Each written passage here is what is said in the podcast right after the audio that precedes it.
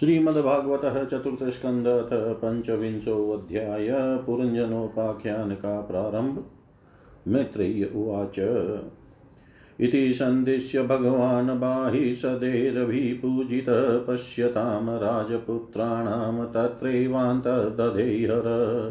रुद्रगीतं भगवतस्तोत्रं सर्वे प्रचेतस जपन्तस्ते तपस्ते पूर्वसार्णामयुतं जले।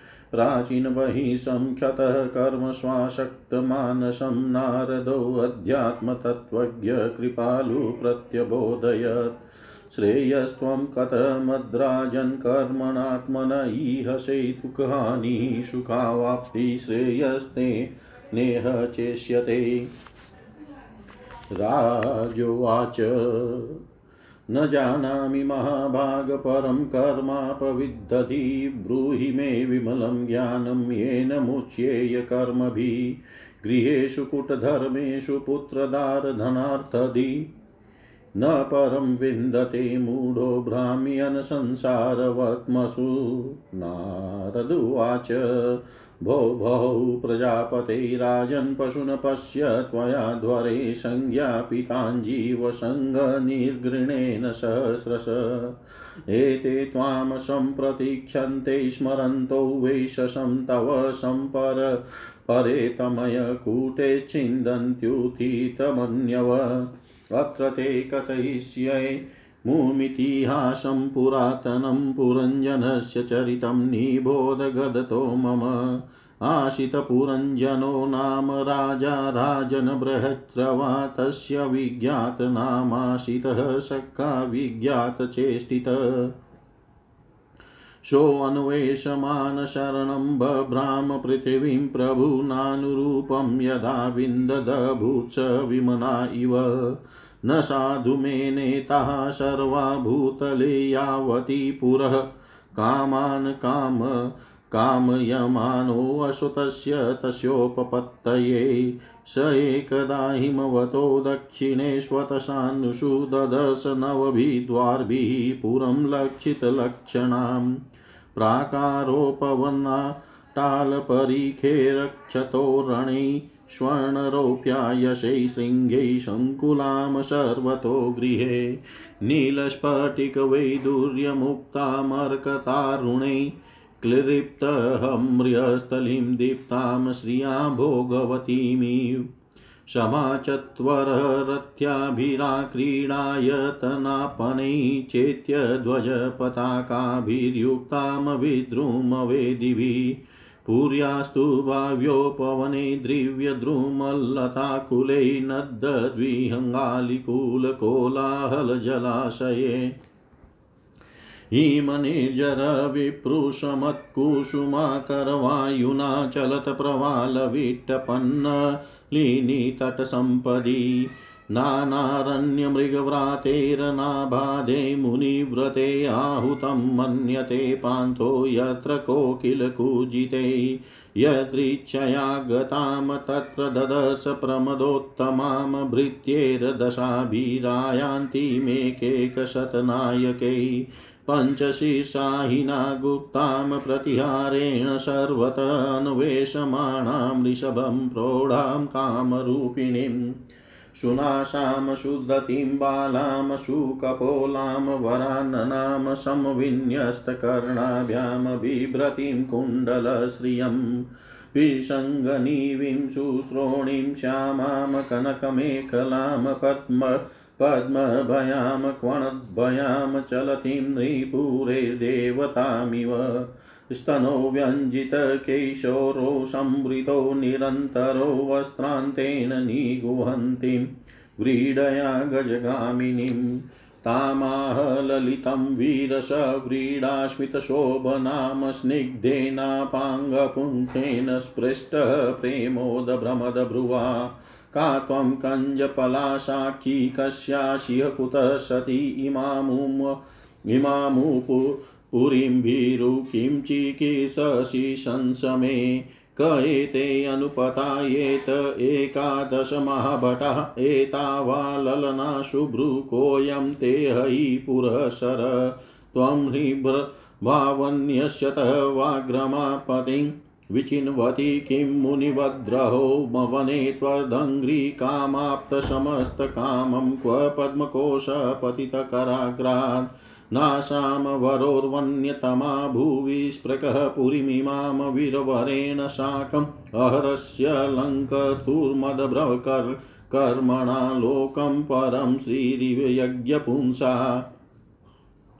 यदेशमापाङ्गविखण्डितेन्द्रियं सव्रीडभावस्मितविभ्रमद्भ्रुवा त्वयोपसृष्टो भगवान् मनोभव प्रभाद ते यथानुगृहाण शोभने त्वदाननं शुभ्रुसुतारलोचनं व्यालम्बिनीलालक्रयवृन्दसंवृतं मुनीयमे दर्शय वल्गुवाचकं यद्व्रीडया नाभिमुखं शुचिस्मिते। नारदुवाच इत्थं पुरञ्जनं नारी याचमानमधीर्वत अभ्यनन्दत तमवीरं हसन्ति वीरमोहिता। न विदाम वयं सम्यक् कर्तारं पुरुषर्षभ आत्मनश्च परस्यापि गोत्रं नाम च यत्कृतम् इहाद्यसन्तमात्मानं विदाम न ततः परं येनेयं निर्मिता वीरपुरी शरणमात्मन। एते सखाय सख्यो मे नरा नार्यश्च मानदसुप्तायां मयि जागर्ति नागोऽयं पालयन् पुरीम्। दिष्टया गतोऽसि भद्रं ते ग्राम्यान् कामान् भिप्ससे उद्विहिष्यामि तास्तेऽहं स्वबन्धुभिररिन्दम्। इमां त्वमधिष्ठिस्तव पुरीं नवमुखीं विभो मयोपनीतान् गृहीणान् कामभोगान् शतं समा। कं नु त्वदन्यं रमयेहि अरतिज्ञ मकोविदम् असम्परायाभिमुखमश्वस्तनविदं पशुं। धर्मो हि अत्रार्थकामो न प्रजानन्दोऽमृतं यशः लोकाविशोकाविरजायान् न केवलिनो विदु। पितृदेवसीमत्र्याणां भूतानामात्मनश्च क्षेम्यं वदन्ति शरणं भवेऽस्मिन् यद्गृहाश्रम। का नाम वीरविख्यातं वदान्यं प्रियदर्शनं न वृणीत प्रियं प्राप्तं मादृशी त्वादिसम्पत्तिम् कस्यामनस्ते भुवि भोगि भोगयो स्त्रिया न सजेद भुजयोर्महाभुजयो अनाथवर्गाधिमलं गृणोद्धतः स्मितावलोकेन चरत्यपोहितुम्। नारद उवाच। इति तौ दम्पती तत्र समुद्य समयं मिततां प्रविश्य पुरीं राजनमुमुदाते शतं समा। उपगीयमानो ललितं तत्र तत्र च गायकै क्रीडनपरिवृत स्त्रीभिर्हलदिनीमाविशचुचौ सप्तोपरिकृता द्वारपुरस्तस्यास्तु द्वै अधः पृथग्विषयज्ञ इत्यर्थं तस्यां यः कश्चनेश्वर। पञ्चद्वारस्तु पौरस्त्या दक्षिणे का ततोत्तरा पश्चिमे द्वे अमुषां ते नामानि नृपवर्णये। कद्योताभिमुखी च प्राग्द्वारावेकत्र निर्मिते विव्रजितं जनपदं याति ताभ्यामद्युमत्सक। नलिनी च प्रागद्वारा विकत्र निर्मिते अवधूतशकस्ताभ्यां विषयं याति सौरभम् मुख्यानां पुरस्ताद्वास्तया पणबहुधनौ विषयो याति पुरराड्रसज्ञ पितृर्हुनर्पः पुर्याद्वा दक्षिणेन पुरञ्जन राष्ट्रं दक्षिणपञ्चालं याति श्रुतधरान्वित देवहुर्नाम पुर्याद्वा उत्तरेण पुरञ्जन याति श्रुतधरान्वित आशुरीनाम पश्चाद्वास्तया याति पुरञ्जन नाम विषयं दुर्मदेन समन्वित। निरितिर्नाम पश्चादद्वास्तया याति पुरञ्जन वैशसं नाम विषयं लुब्धकेन समन्वित। अन्धावमीशां पौराणां निर्वाकपेशस्कृता बुभौ अक्षणवतामधिपतिस्ताभ्या याति करोति च। स विशुचीन समन्वितमोहं प्रसादं हसंवायाति जायात्मजोद्भवम्। एवं कर्मसु संसक्तः कामात्मा वञ्चितो बुधः महिषि यद्यदीयेत ततदेवानववर्तत।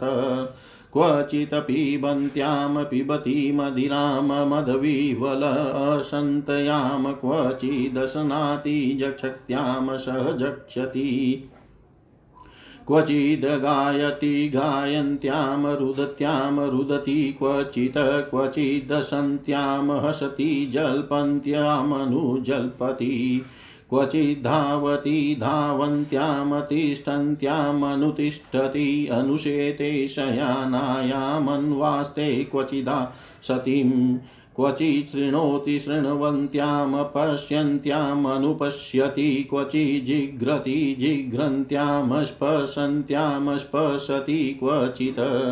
क्वचि च शोचतीं जायामनुशोचति दिनवत अनुहर्ष्यति हृष्यन्त्यां मुदितामनुमोदते।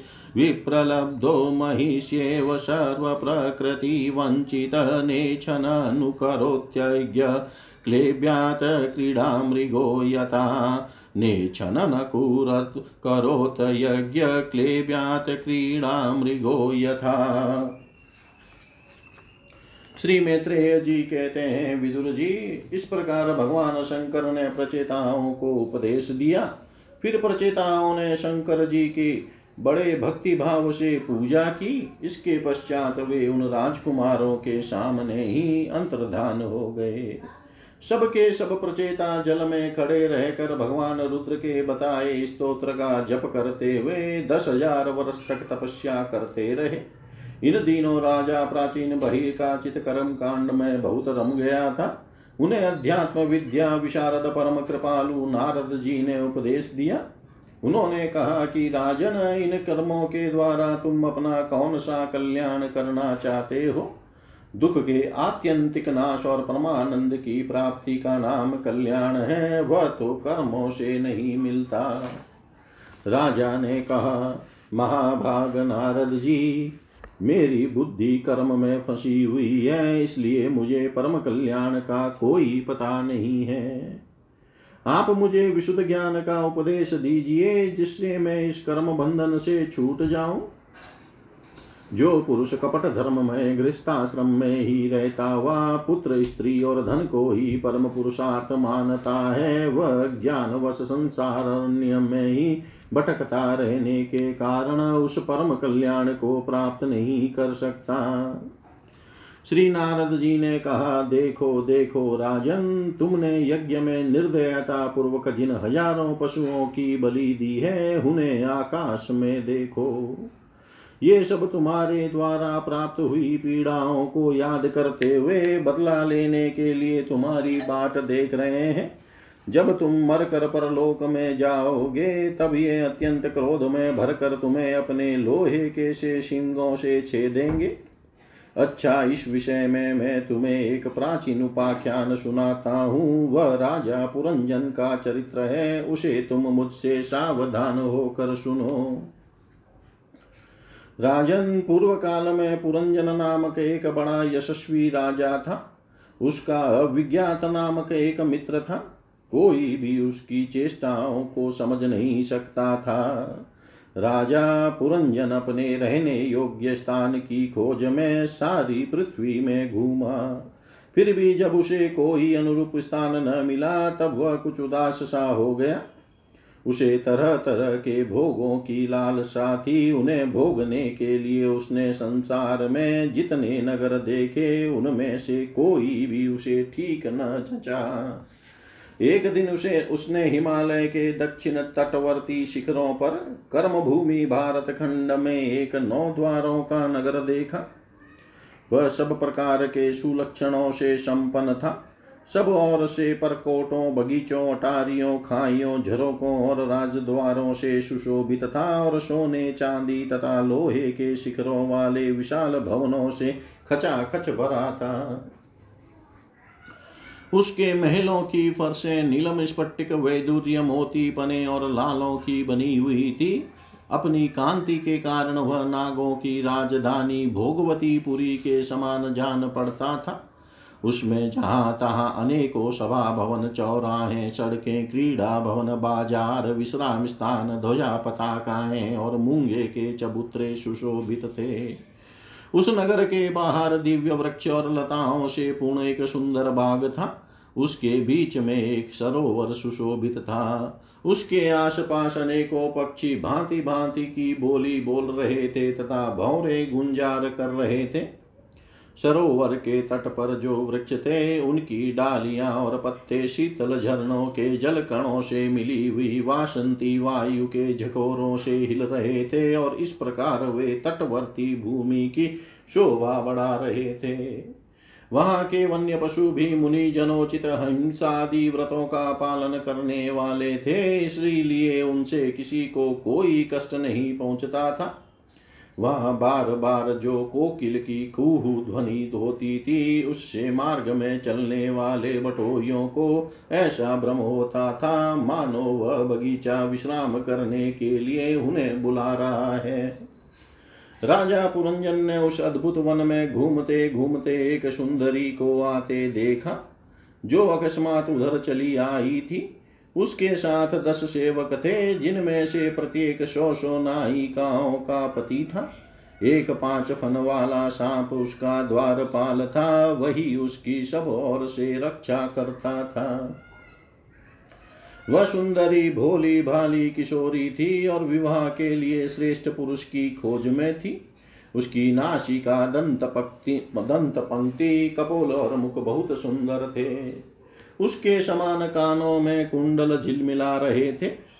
उसका रंग सांवला था, कटी प्रदेश सुंदर था। वह पीले रंग की साड़ी और सोने की करधनी पहने हुई थी तथा चलते समय चरणों से नुपुरों की झनकार करती जाती थी।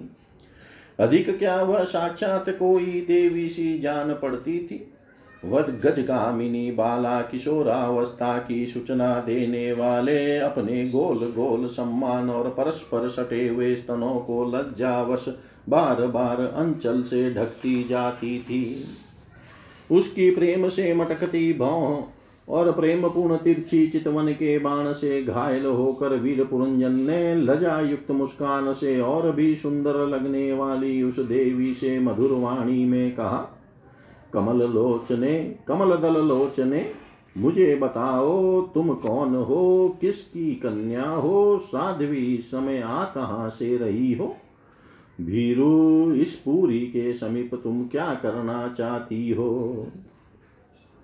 शुभ्र तुम्हारे साथ इस ग्यारहवे महान सूरवीर से संचालित ये दस सेवक कौन है और ये सहेलियाँ तथा तुम्हारे आगे आगे चलने वाला यह सर्प कौन है? सुंदरी तुम साक्षात लज्जा देवी हो, अथवा उमा, रम्मा और ब्राह्मणी में से कोई हो। यहाँ वन में मुनियों की तरह एकांतवास करके क्या अपने पतिदेव को खोज रही हो? तुम्हारे प्राणनाथ तो तुम उनके चरणों की कामना करती हो, इतने से ही पूर्ण काम हो जाएँगे। अच्छा यदि तुम साक्षात कमला देवी हो तो तुम्हारे हाथ का क्रीड़ा कमल कहाँ गिर गया? सुभगे तुम इनमें से तो कोई हो नहीं, क्योंकि तुम्हारे चरण पृथ्वी का स्पर्श कर रहे हैं। अच्छा यदि तुम कोई मानवी ही हो तो लक्ष्मी जी जिस प्रकार भगवान विष्णु के साथ वैकुंठ की शोभा बढ़ाती है, उसी प्रकार तुम मेरे साथ इस श्रेष्ठ पुरी को अलंकृत करो। देखो मैं बड़ा ही वीर और पराक्रमी हूँ। परंतु आज तुम्हारे कटाक्षों ने मेरे मन को बेकाबू कर दिया है। तुम्हारी लजीली और रतिभाव से भरी मुस्कान के साथ भौहों के संकेत पाकर यह शक्तिशाली कामदेव मुझे पीड़ित कर रहा है। इसलिए सुंदरी, अब तुम्हें मुझ पर कृपा करनी चाहिए।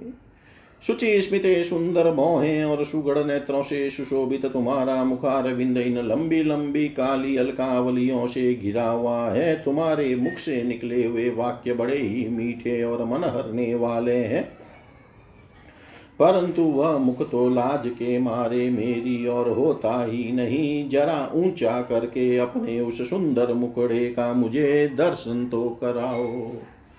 श्री नारद जी ने कहा, वीरवर, जब राजा पुरंजन ने अधीर से होकर इस प्रकार याचना की, तब उस बाला ने भी हँसते हुए उसका अनुमोदन किया। वह भी राजा को देख कर मोहित हो चुकी थी। वह कहने लगी, नरश्रेष्ठ, हमें अपने उत्पन्न करने वाले का ठीक ठीक पता नहीं है, और न हम अपने या किसी दूसरे के नाम या गोत्र को ही जानते, जानती हैं। वीरवर, आज हम सब इस पूरी में हैं, इसके सिवा मैं और कुछ नहीं जानती। मुझे इसका भी पता नहीं है कि हमारे रहने के लिए यह पूरी किसने बनाई है। प्रियवर, ये पुरुष मेरे सखा और स्त्रियाँ मेरी सहेलियाँ हैं, तथा जिस समय मैं सो जाती हूँ, यह सर्प जागता हुआ इस पुरी की रक्षा करता रहता है। शत्रुदमन आप यहाँ पधारे, यह मेरे लिए सौभाग्य की बात है। आपका मंगल हो, आपको विषय भोगों की इच्छा है। उसकी पूर्ति के लिए मैं अपने साथियों सहित सभी प्रकार के भोग प्रस्तुत करती रहूँगी। प्रभु, इस नौ द्वारों वाली पूरी में मेरे प्रस्तुत किए हुए इच्छित भोगों को भोगते हुए आप सैकड़ों वर्ष तक, वर्षों तक निवास कीजिए। भला आपको छोड़कर मैं और किसके साथ रमण करूँगी? दूसरे लोग तो न रति सुख को जानते हैं, न विहित भोगों को ही भोगते हैं, न परलोक का ही विचार करते हैं और न कल क्या होगा इसका ही ध्यान रखते हैं। अतएव पशु तुल्य है। अहो, इस लोक में, गृहस्थाश्रम में ही धर्म, अर्थ, काम, संतान, सुख, मोक्ष, सुयश, स्वर और स्वर्ग आदि दिव्य लोकों की प्राप्ति होती है। संसार त्यागी अतिजन तो इन सब की कल्पना भी नहीं कर सकते। महापुरुषों का कथन है कि इस लोक में पीतर देव, ऋषि, मनुष्य और संपूर्ण प्राणियों के और अपने भी कल्याण का आश्रय एकमात्र गृहस्थाश्रम ही है। वीर शिरोमणे, लोक में मेरी जैसी कोई स्त्री होगी जो स्वयं प्राप्त हुए आप जैसे सुप्रसिद्ध उदारचित और सुंदर पति को वर्णन करेगी। महाभावो इस पृथ्वी पर आपकी सांप जैसी गोलाकार सुकोमल भुजाओं में स्थान पाने के लिए किस कामिनी का चितन ललचावेगा आप तो अपनी मधुर मुस्कान में ही करुणापूर्ण दृष्टि से हम जैसी अनाथाओं के मानसिक संताप को शांत करने के लिए ही पृथ्वी में विचर रहे हैं। श्री नारद जी कहते हैं, राजन उन स्त्री पुरुषों ने इस प्रकार एक दूसरे की बात का समर्थन कर, फिर सौ वर्षों तक उस पूरी में रहकर आनंद भोगा। गायक लोग सुमधुर स्वर में जहाँ तहां राजा पुरंजन की कीर्ति गाया करते थे। जब ग्रीष्म ऋतु आती, तब वह अनेकों स्त्रियों के साथ सरोवर में घुसकर जल क्रीड़ा करता। उस नगर में जो नौ द्वार थे, उनमें से सात नगरी के ऊपर और दो नीचे थे। उस नगर का जो कोई राजा होता, उसके पृथक पृथक देशों में जाने के लिए ये द्वार बनाए गए थे। राजन इनमें से पाँच पूर्व, एक दक्षिण, एक उत्तर और दो पश्चिम की ओर थे।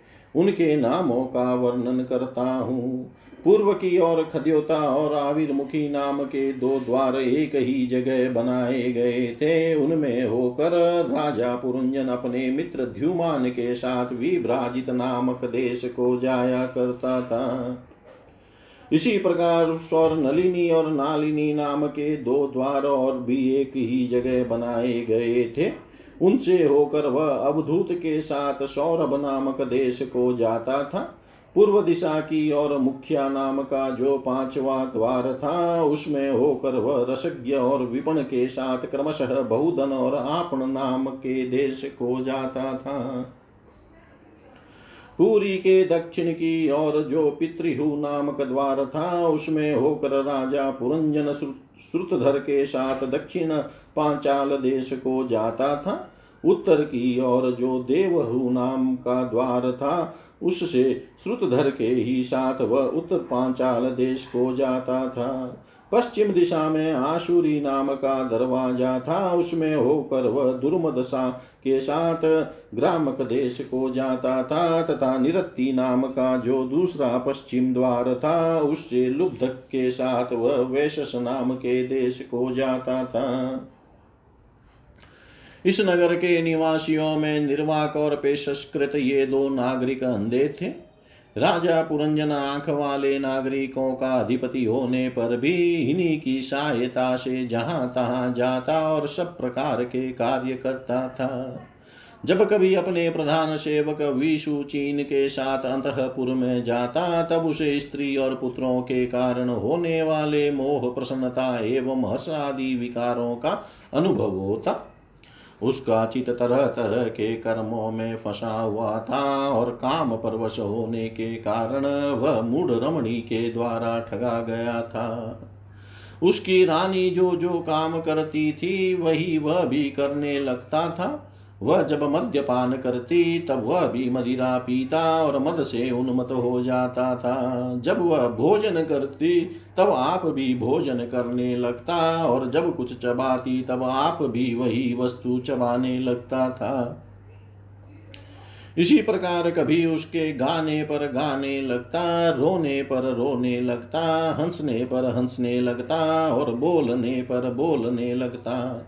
वह दौड़ती तो आप भी दौड़ने लगता, खड़ी होती तो आप भी खड़ा हो जाता, सोती तो आप भी उसी के साथ सो जाता और बैठती तो आप भी बैठ जाता।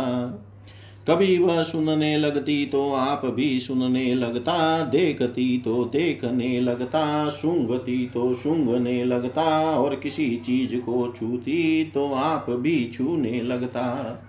कभी उसकी प्रिया शोकाकुल होती तो आप भी अत्यंत दिन के समान व्याकुल हो जाता। जब वह प्रसन्न होती, आप भी प्रसन्न हो जाता और उसके आनंदित होने पर आप भी आनंदित हो जाता। इस प्रकार राजा पुरंजन अपनी सुंदरी रानी के द्वारा ठगा गया। सारा प्रकृति वर्ग परिकर ही उसको धोखा देने लगा। वह मूर्ख विवश होकर इच्छा न होने पर भी खेल के लिए घर पर पाले हुए बंदर के समान अनुकरण करता रहा। इति श्रीमद्भागवते महापुराणे पारमंस्यां संहितायां चतुर्थस्कन्धे पुरञ्जनोपाख्याने पञ्चविंशोऽध्याय। सर्वं श्रीशां सदाशिवार्पणम् अस्तु। ॐ विष्णवे नम, ॐ विष्णवे नम, ॐ विष्णवे नमः।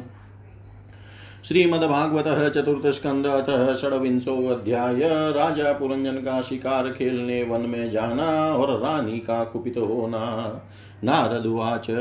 स एकदा महेश्वासो रथं पञ्चाश्वमाशुगमः द्विशं द्विचक्रमेकाक्षं त्रिवेणुं पञ्चबन्धुरम् एकरसम्येकदमन्नमेकनीडं द्विकुबरं पञ्चप्रहरणं सप्तवरुतं पञ्चविक्रमम् हेमोपष्कर्मारूयं स्वर्णवर्णाक्षये सुधि एकादश चमूनाथ चचार मृग्गयाम तत्र तृप्त आतेषु कार्मुकः विहाय जायाम तदर्ह्यां मृग्गव्यसनलालस। आशुरीं रीतिमाश्रित्य घोरात्मा निरुन् निरनुग्रहण्यहन्ननिशीतेर्माणैर्वणेषु वनगोचरान्। तीतेषु प्रतिदृष्टेषु राजा मेध्यान् पशून् वने यावदर्थमलं। लुब्धो नियम्यते। स एवं कर्म नियतं विद्वान् कुर्वितमानवकर्मणा तेन राजेन्द्रज्ञानेन न स लिप्यते। अन्यथा कर्म कुर्वाणो मानारूढो निबध्यते। गुणप्रवाहपतितो नष्टप्रज्ञो व्रजत्यध। तत्र निर्भिन्नगात्राणां चित्रवाजै शिलीमुखे विप्लवोऽभूद्दुःखितानां दुषः करुणात्मनां। शशान वराहान महिषान् गवयान् रुरुशल्यकान् मेध्यानन्याश्च विविधान् विनिधनं श्रममध्यगात्। ततः श्रुत्तुत परिश्रान्तो निवृतो गृहमेवान् कृतस्नानोचिताहार संविवेशगतक्लम आत्मानमहर्याञ्चक्रे धूपालेपस्त्रगादिभिः साध्वलङ्कृतः सर्वाङ्गो महिष्यामा दधे मनः। तृप्तो हृष्टसुतृप्तश्च कन्दर्पाकृष्टमानस न व्यचष्टः वरारोहां गृहिणीं गृहमेदिनीम्। अन्तपुरः स्त्रियोऽपृच्छद्विमना इव वेदिशत् अपि वः कुशलं रामा। शेषवरिणां यथा पुरा। न तथैतहि रोचन्ते गृहेषु गृहसम्पद। यदि न स्याद् गृहे माता पत्नी वा पतिदेवता व्यङ्गे रथ इव प्राज्ञको नामाशितदीनवत् क्व वर्तते शाललनामज्यन्तं व्यसनार्णवैया मामुद्धरते प्रज्ञां दीपयन्ति पदे पदे। रामाऊचु नरनाथ न जानीमस्तत्त्वप्रिया यद्वयवश्यति भूतले निरवस्तारे शयानां पश्य शत्रुहन्। नारदुवाच पुरञ्जन स्वमहिषीं निरक्ष्या वधुतां भुवि तत्सङ्गो न मतितज्ञानो वैक्लव्यं परमं ययो। शान्तवयन् सलक्षणया वाचा हृदयेन विदूयतः प्रेयस्यः स्नेहसरम्भलिङ्गमात्मनि नाभ्यगता नाभ्यगात् अनुनिन्यते शने शनके वीरो अनुनय कोविदप स्वसः पादयुगलमाहचोतसङ्गलालिताम् पुरञ्जन उवाच। नूनं त्वकृतपुण्यास्ते भृत्या येष्वीश्वरा शुभे कृतागस्वात्मः सात् कृत्वा शिक्षादण्डं न युञ्जते। परमो अनुग्रहो दण्डो भृत्येषु प्रभुर्नार्पितः बालो न वेद तत् ततन्वी बन्धुकृत्य मम शन सा त्वं मुखं सुदति शुभ्रवनुरागभार। व्रीडाविलम्बविलसद्धसीतावलोकं नीलालकालिभिरूपसकृतः मुन्नशं नः स्वानां प्रदर्शय मनस्विनी वल्गुवाक्यम् तस्मिन् दग्धैदमहं तव वीरपत्नी योऽन्यत्र भूषुरकुलात् क्रीता किल्बिषस्तम् पश्येन वितभयमुन्मुदितं त्रिलोक्यामन्यत्र वै मुररिपोरितरत्र दाशात् वक्त्रं न ते वितिलकं मलिनं विहसं शरम्भभीमम विमृष्टपेतरागम्। पश्येस्तनावपि शुचोपहतो सुजातो बिम्बाधरं विगतकुङ्कुम पङ्करागं तन्मे प्रसीद सुहृदकृतकिल्बिषस्य स्वेरं गतगतस्य मृगयां वैशनातुरस्य कादेवरं वशगतं कुसुमास्त्रवेग विस्रस्तः पौंस्नमुशति न भजेत कृत्यये विस्रस्तपौंसमुशति न भजेत कृत्यये श्री नारद जी कहते हैं, राजन, एक दिन राजा पुरंजन अपना विशाल धनुष सोने का कवच और अक्षय तर्कस धारण कर अपने ग्यारहवें सेनापति के साथ पाँच घोड़ों के शीघ्रगामी रथ में बैठकर पंचप्रस्थ नाम के वन में गया। उस रथ में दो ईशा दंड बम्ब दो पहिए, एक धूरी, तीन ध्वज दंड पाँच डोरिया, एक लगाम, एक सारथी, एक बैठने का स्थान, दो जुए पाँच आयुध और सात आवरण थे। वह पाँच प्रकार की चालों से चलता था तथा उसका साज बाज सब सुनहरा था। यद्यपि राजा के लिए अपनी प्रिया को क्षण भर भी छोड़ना कठिन था, किंतु उस दिन उसे शिकार का ऐसा शौक लगा कि उसकी भी परवाह न कर, वह बड़े गर्व से धनुष बाण चढ़ाकर आखेट करने लगा। इस समय आशुरी वृत्ति बढ़ जाने से उसका चित बड़ा कठोर और दया शून्य हो गया था। इससे उसने अपने तीखे बाणों से बहुत से निर्दोष जंगली जानवरों का वध कर डाला, जिसकी मांस से अत्यंत, जिसकी मांस में अत्यंत आसक्ति हो, वह राजा केवल शास्त्र प्रदर्शित कर्मों के लिए वन में जाकर आवश्यकता अनुसार अनिषिद्ध पशुओं का वध करे, व्यर्थ पशु हिंसा न करे शास्त्र इस प्रकार उत्श्रृंखल प्रवृत्ति को नियंत्रित करता है। राजन जो विद्वान इस प्रकार शास्त्र नियत कर्मों का आचरण करता है, वह उस कर्मानुष्ठान से प्राप्त हुए ज्ञान के कारण भुक्त कर्मों में लिप्त नहीं होता। नहीं तो मनमाना कर्म करने से मनुष्य अभिमान के वशीभूत होकर कर्मों के में बंध जाता है, तथा गुण प्रवाह रूप संसार चक्र में पड़कर विवेक बुद्धि के नष्ट हो जाने से अधम योनियों में जन्म लेता है। पुरंजन के तरह तरह के पंखों वाले बाणों से छिन भिन होकर अनेकों जीव बड़े कष्ट के साथ प्राण त्यागने लगे। उसका वह निर्दयता पूर्ण जीव संहार देख कर सभी दयालु पुरुष बहुत दुखी हुए। वे इसे सह नहीं सके। इस प्रकार वहाँ खरगोश, सुअर, भैंसे नीलगाय कृष्ण मर्ग शाही तथा और भी बहुत से मेघ्य पशुओं का वध करते करते राजा पुरंजन बहुत थक गया।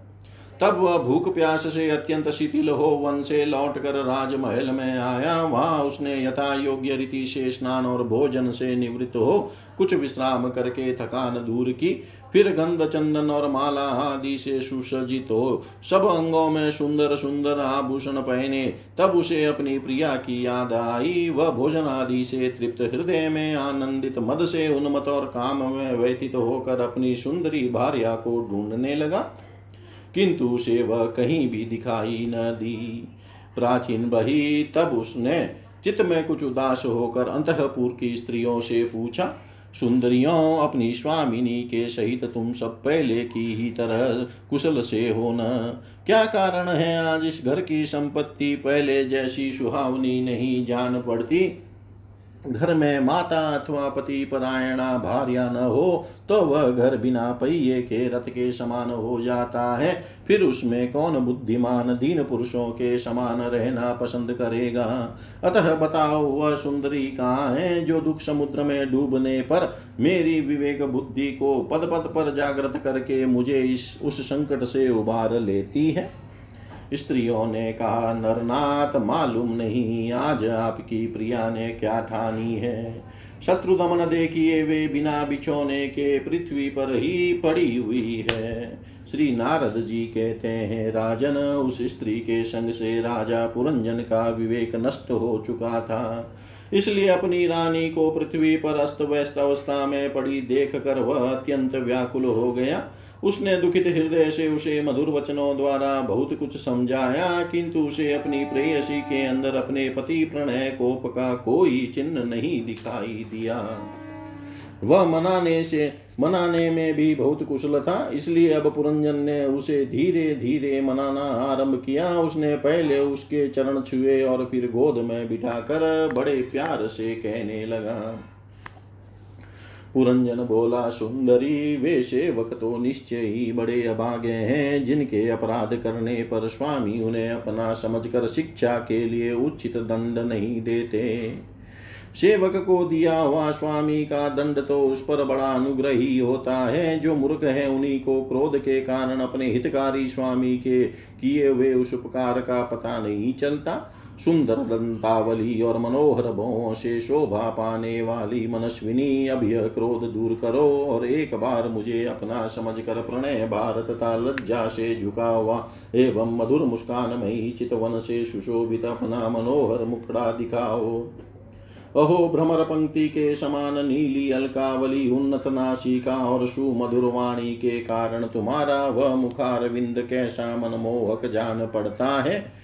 वीर पत्नी, यदि किसी दूसरे ने तुम्हारा कोई अपराध किया हो तो उसे बताओ, यदि वह अपराधी ब्राह्मण कुल का नहीं है तो मैं भी, मैं उसे अभी दंड देता हूँ। मुझे तो भगवान के भक्तों को छोड़कर त्रिलोकी में अथवा उससे बाहर ऐसा कोई नहीं दिखाई देता, जो तुम्हारा अपराध करके निर्भय और आनंद पूर्वक रह सके। प्रिय मैंने, आज तक तुम्हारा मुख कभी तिलकहीन उदास मुरझाया व क्रोध के कारण डरावना, कांतिहीन और स्नेह शून्य नहीं देखा, और न कभी तुम्हारे सुंदर स्तनों को ही शोकाश्रुओं से भीगा तथा बिंबा फल सदृश अधरों को स्निग्ध केसर की लाली से रहित देखा है। मैं व्यसन वश तुमसे बिना पूछे शिकार खेलने चला गया, इसलिए अवश्य अपराधी हूँ, फिर भी अपना समझकर तुम मुझ पर प्रसन्न हो जाओ। कामदेव के विषम बाणों से अधीर होकर जो सर्वदा अपने अधीन रहता है, उस अपने प्रिय पति को उचित कार्य के लिए भला कौन कामिनी स्वीकार नहीं करती। इति श्रीमद्भागवते महापुराणे पारमहंस्यां संहितायां चतुर्थस्कन्धे पुरञ्जनोपाख्याने षड्विंशोऽध्याय सर्वं श्रीशां सदाशिवार्पणम् अस्तु। ॐ विष्णवे नम ओं विष्णवे नम, ॐ विष्णवे नमः।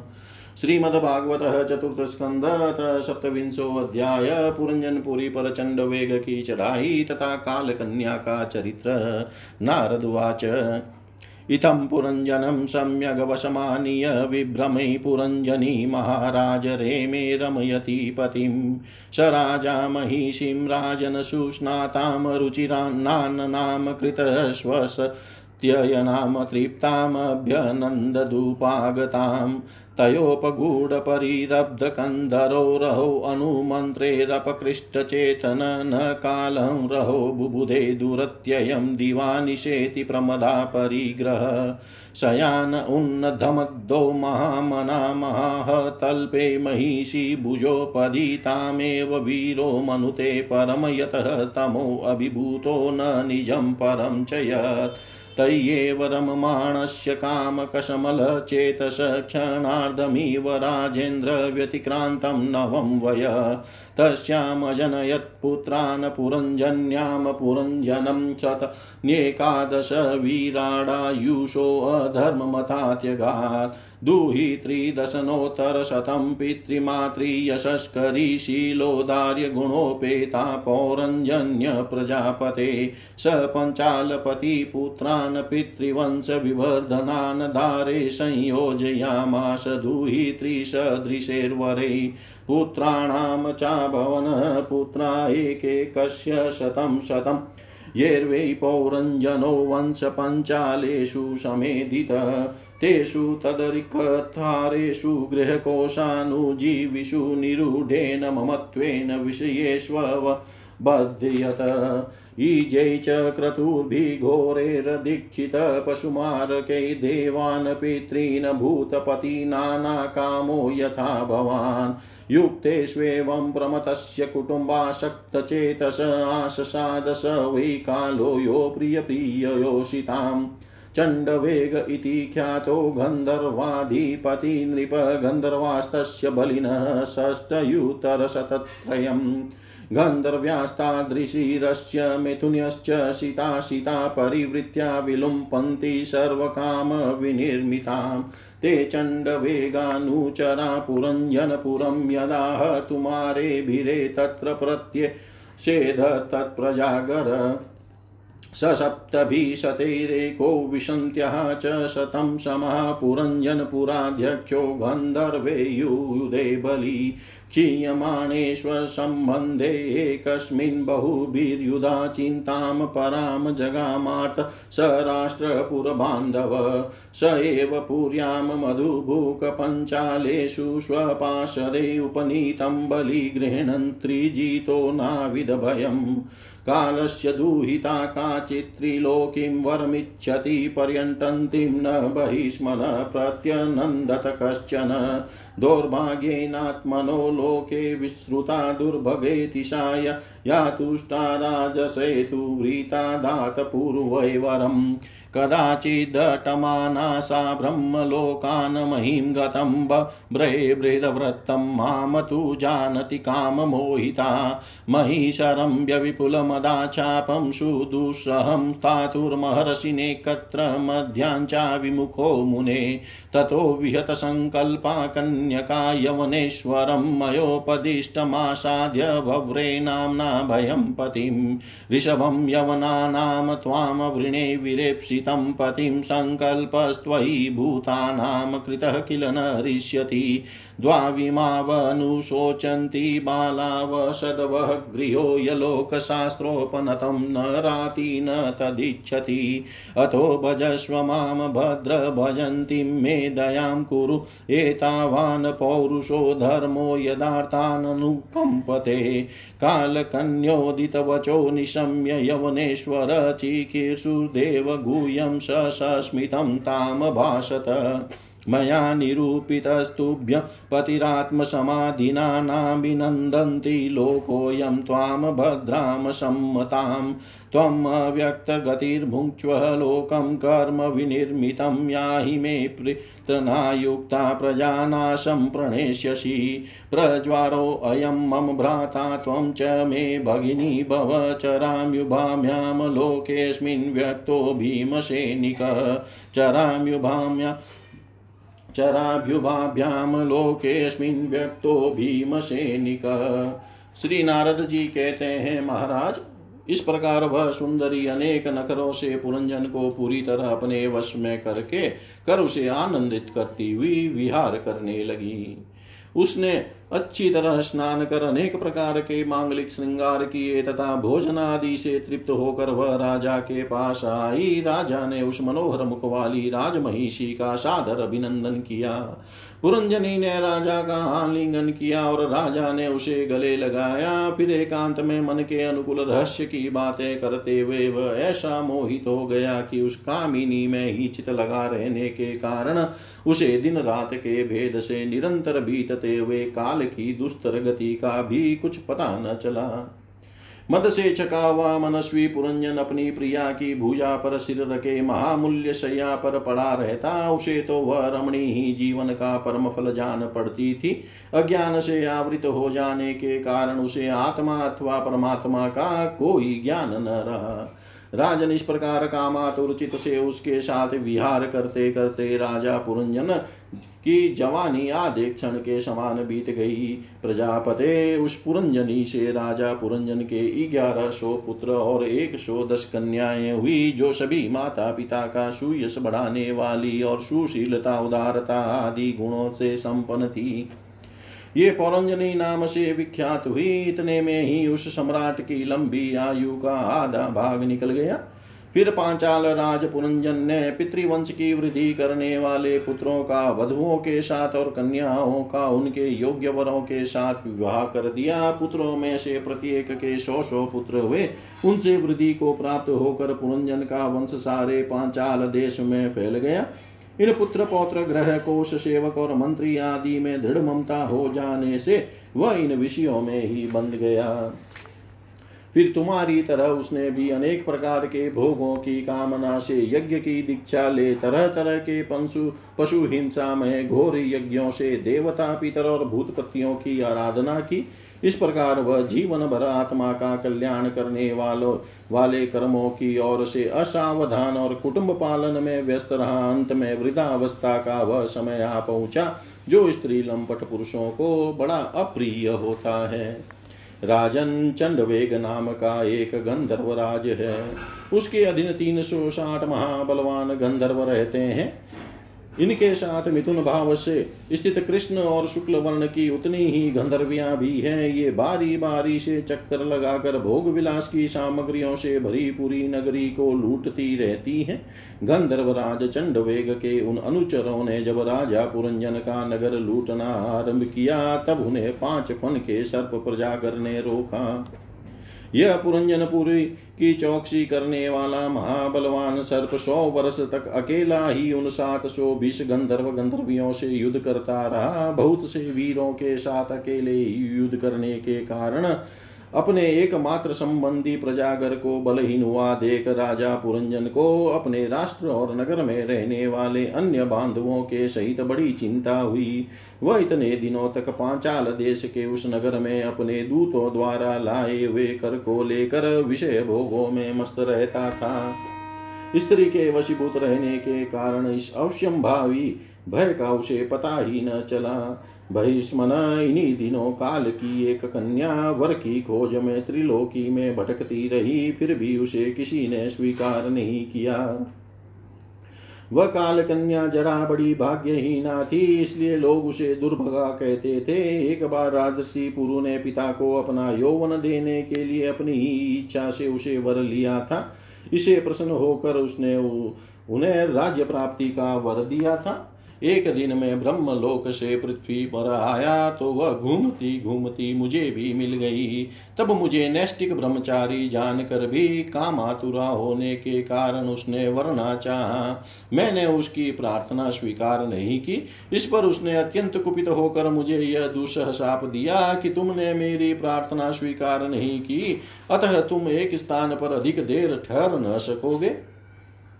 तब मेरी ओर से निराश होकर उस कन्या ने मेरी सम्मति से यमनराज भय के पास जाकर उसका पति रूप से वर्ण किया और कहा, वीरवर, आप यवनों में श्रेष्ठ है, मैं आपसे प्रेम करती हूँ और पति बनाना चाहती हूँ। आपके प्रति किया हुआ जीवों का संकल्प कभी विफल नहीं होता। जो मनुष्य लोक अथवा शास्त्र की दृष्टि से देने योग्य वस्तु का दान नहीं करता और जो शास्त्र दृष्टि से अधिकारी होकर भी ऐसा दान नहीं लेता, वे दोनों ही दुराग्रही और मूढ़ है, अतएव शोचनीय है। भद्र इस समय में आपकी सेवा में उपस्थित हुई हूँ। आप मुझे सेवा आप मुझे स्वीकार करके अनुग्रहित कीजिए। पुरुष का सबसे बड़ा धर्म दीनों पर दया करना ही है। काल कन्या की बात सुनकर यवनराज ने विधाता का एक गुप्त कार्य कराने की इच्छा से मुस्कुराते हुए उससे कहा मैंने योग दृष्टि से देख कर तेरे लिए एक पति निश्चय किया है, तू सबका अनिष्ट करने वाली है, इसलिए किसी को भी अच्छी नहीं लगती और इसी से लोग तुझे स्वीकार नहीं करते। अतः इस कर्म जनित लोक को तू अलक्षित होकर बलात् भोग बलात् भोग, तू मेरी सेना लेकर जा, इसकी सहायता से तू सारी प्रजा का नाश करने में समर्थ होगी, कोई भी तेरा सामना न कर सकेगा। यह प्रज्वार नाम का मेरा भाई है और तू मेरी बहन बन जा। तुम दोनों के साथ में अव्यक्त गति से भयंकर सेना लेकर सारे लोकों में विचरूँगा। इति श्रीमद्भागवते महापुराणे पारमश्याम संहितायां चतुर्थ चतुर्थस्कन्धे पुरञ्जनोपाख्याने सप्तविंशोऽध्याय। सर्वं श्रीशां सदाशिवार्पणम् अस्तु। ॐ विष्णवे नमः, ॐ विष्णवे नमः, ॐ विष्णवे नमः।